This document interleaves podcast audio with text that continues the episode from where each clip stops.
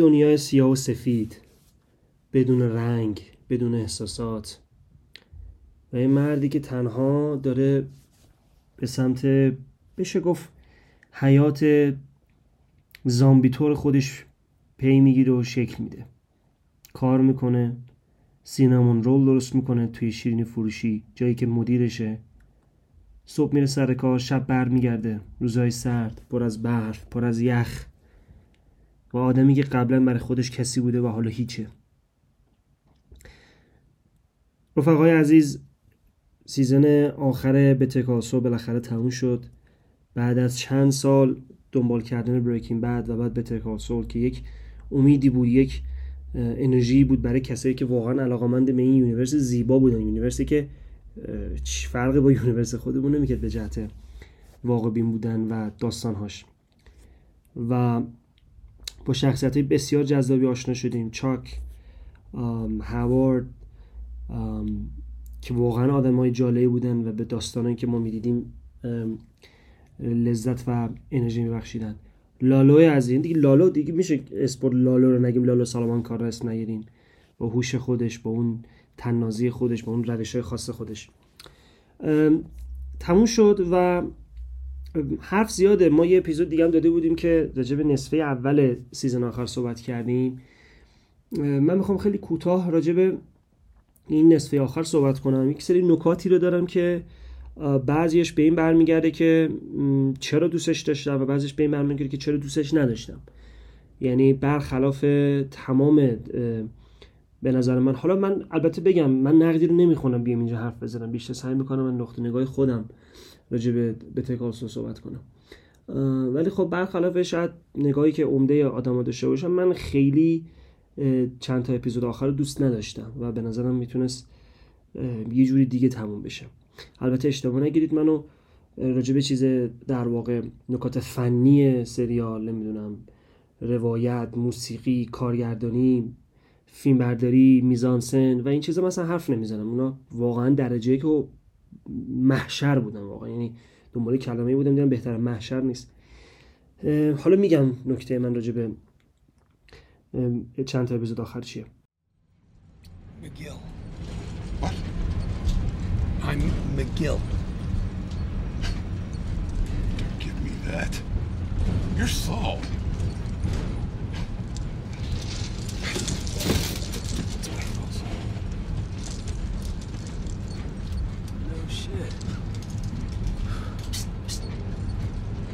Back here, yo.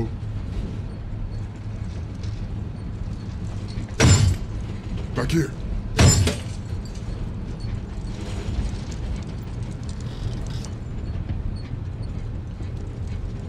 See?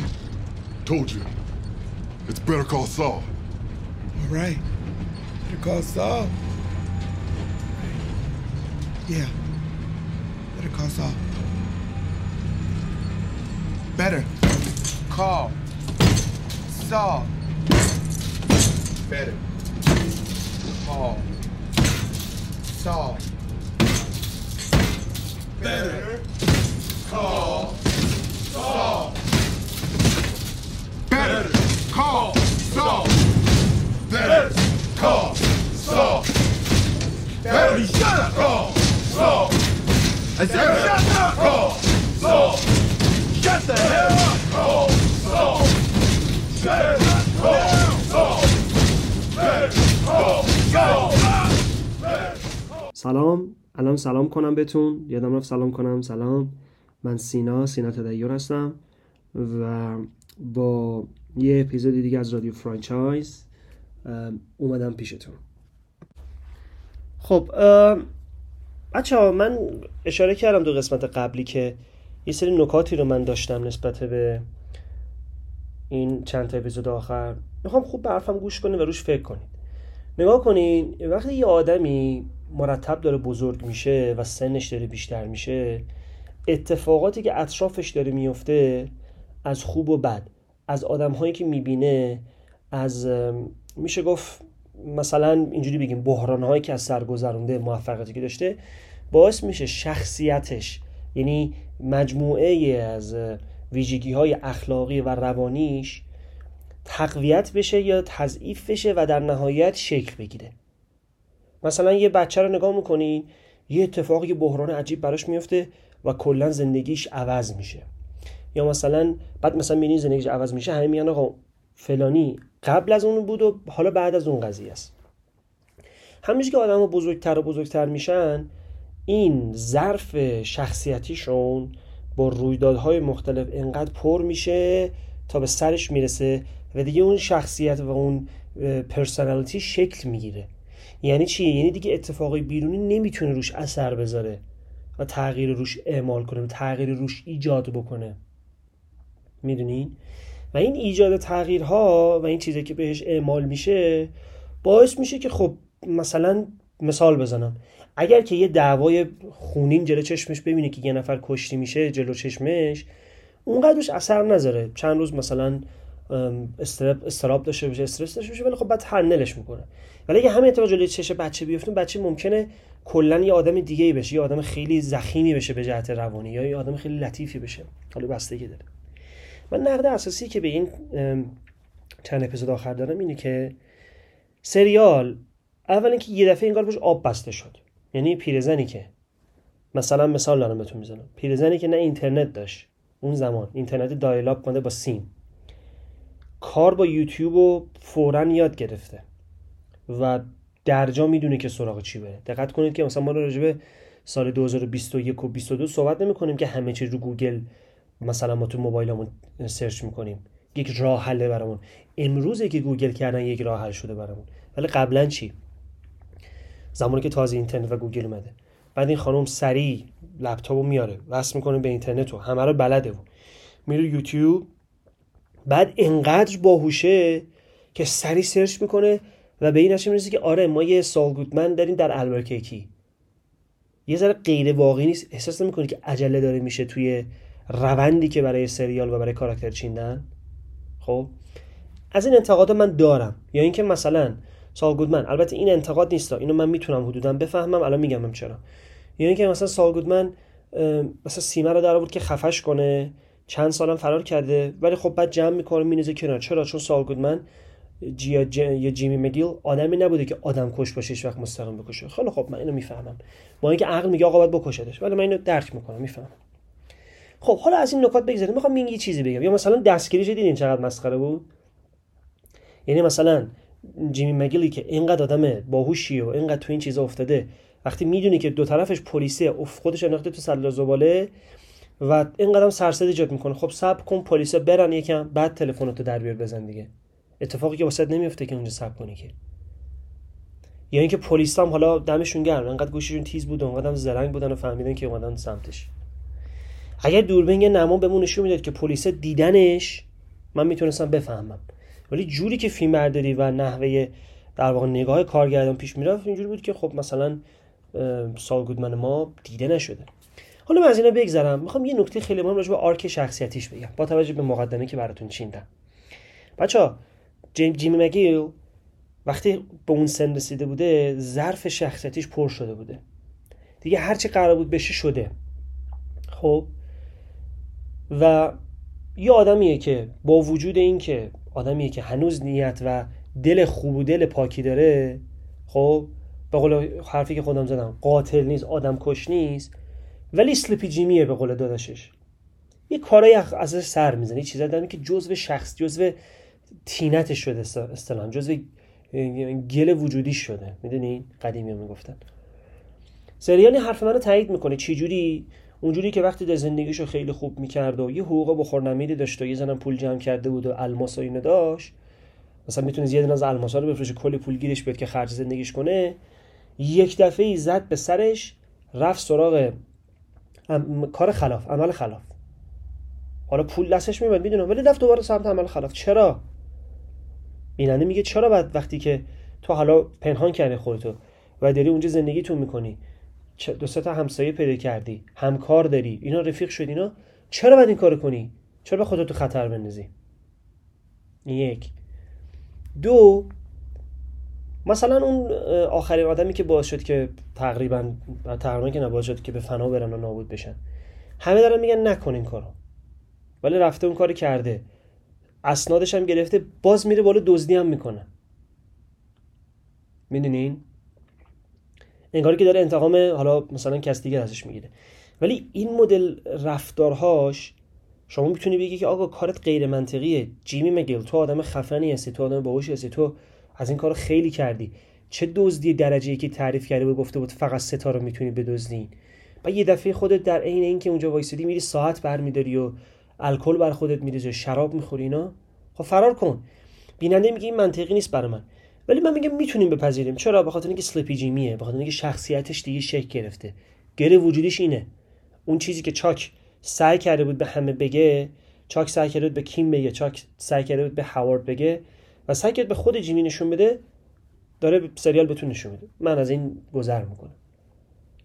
ولی بچا رفقا، چه جوری میشه که این آدمی که اینجوری رفتار کرده آقا یک دفعه‌ای سیصد و شصت درجه به قول انگلیسی اپساید داون زیر رو بشه و زندانی که برای خودش هفت سال بسته که میگیم منطقی شخصیت جیمی اینجوریه، هفت سال بسته رو میاد تبدیل میکنه به هشتاد و شش سال، اعتراف میکنه، دروغ میگه اول به خاطر اینکه کیم بیاد که کیمون ببینه، بعد میگه من اینجوری بودم، بعد این کارو میکنه، بعد میگه من با نمیدونم گودی ویل و کارهای خوب شاید بخشیده بشم. چرا؟ چرا تو یه دفعه پشیمون شدی؟ چرا تو یه دفعه پشیمون شدی؟ مگه چه اتفاقی تو شخصیتت افتاده؟ مثلا ما بپرسیم که آقا توی این سیزن آخر بعد یه گراهایی بهمون میداد که شخصیت جیمی عوض شده، ولی نه، سریال تا دو تا سه تا اپیزود مونده به اتمام کار داشت نشون میداد که بابا این جیمی همون جیمی سابقه، بلکه بدتر هم داره میشه، کارهای خلاف ناجور هم داره میکنه. بعد یه دفعه برگشت، چه اتفاقی افتاد تو وجودش؟ مثلا حرف میس شریدر به قول خودش روش اثرگذار بوده؟ نه، فکر نمی‌کنم. اگه قرار بود اون باشه که بعد خب ما زودتر می‌دیدیم اینو. سریال فقط اومده بود به ما یک سری م... میتونیم بگیم فلش بک بهمونشون داد از برگشت و دیدار با مایک و بعد دیدار با اسطوره عزیز والتر وایت، راجب تایم ماشین و ماشین زمان. خب بازم فایده نداره، یعنی بعد بیشتر رو این کار کنه. اگه قرار بود اینوش اثرگذار بوده باز زودتر روش اثر میذاش. میدونین کسی که به تایم ماشین داره فکر میکنه نباید اون حرکت خیلی ناشیانه رو انجام بده که بره تو خونه اون شیشه رو بشکونه، اثر انگشت برای خودش به جا بذاره، بعد با وجود اینکه عکس گرفته از اسناد باز به فرار کنه بره. یه ذره این کارا منطقی نیست، یه ذره این کارا به شخصیتش نمیخوره. حس من چیه؟ حس من اینه که یک سریال و نویسنده داشتن، نویسنده‌شون یه ذره عجله میکردن برای اینکه سریال رو تموم کنن. جا داشت که مثلا دو تا سه تا اپیزود دیگه بهش بدن، ولی خب از اون طرف لابد فکر کردن گفتن خب دو تا اپیزود دیگه بزنیم، می‌خوایم چه جوری چی رو روایت کنیم توش که سریال جذاب بشه. این یه نکته است. نکته بعدی دیدار با این سری از شخصیت‌ها بوده. مثلا شریدر رو جلومون بذاره، کیم دوباره برگرده، برن تو دادگاه صحبت کنن. شاید یه سری از این چیزها باعث شده که مثلا اون صحنه بتر کال سول که همه میگفتن بتر کال سول اونجا بود، شاید اینا رو می‌خواستن نشونمون بدن که ما یه ذره مثلا برگردیم و این شخصیت‌ها رو ببینیم و یه ذره با حس و حالای اون موقع آشنا بشیم.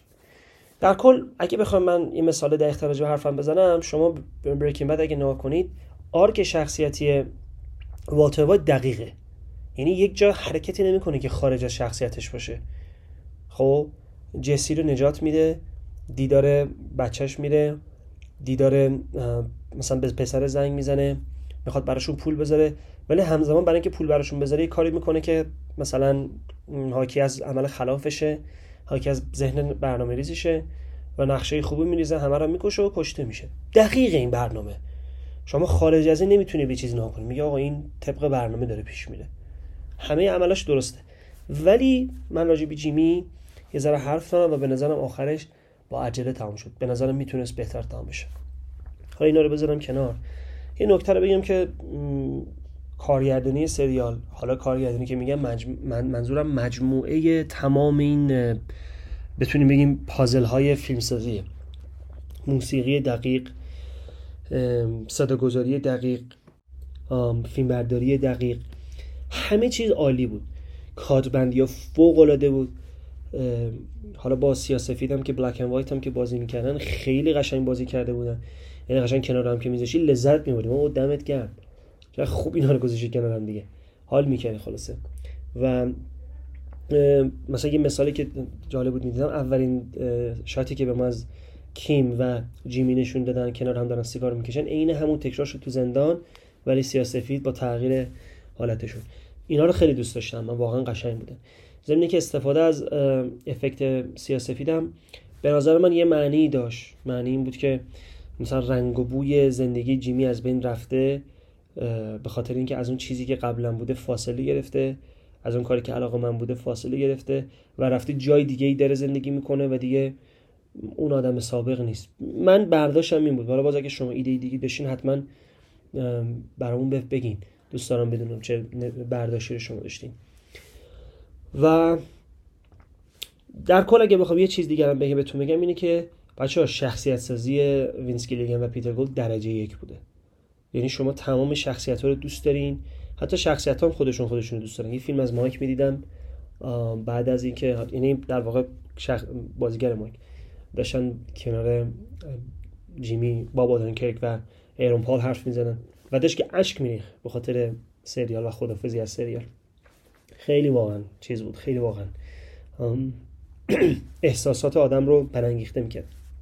یا اون کلیپی که لحظه بعد از اتمام سریال منتشر شد و تشکر داشتن می‌کردن، اونم خیلی قشنگ بود. می‌خوام می‌خوام بهتون بگم بچه‌ها با وجود این که تمام این نکات رو من گفتم از نظر خودم، ولی اینا رو در نظر داشته باشین.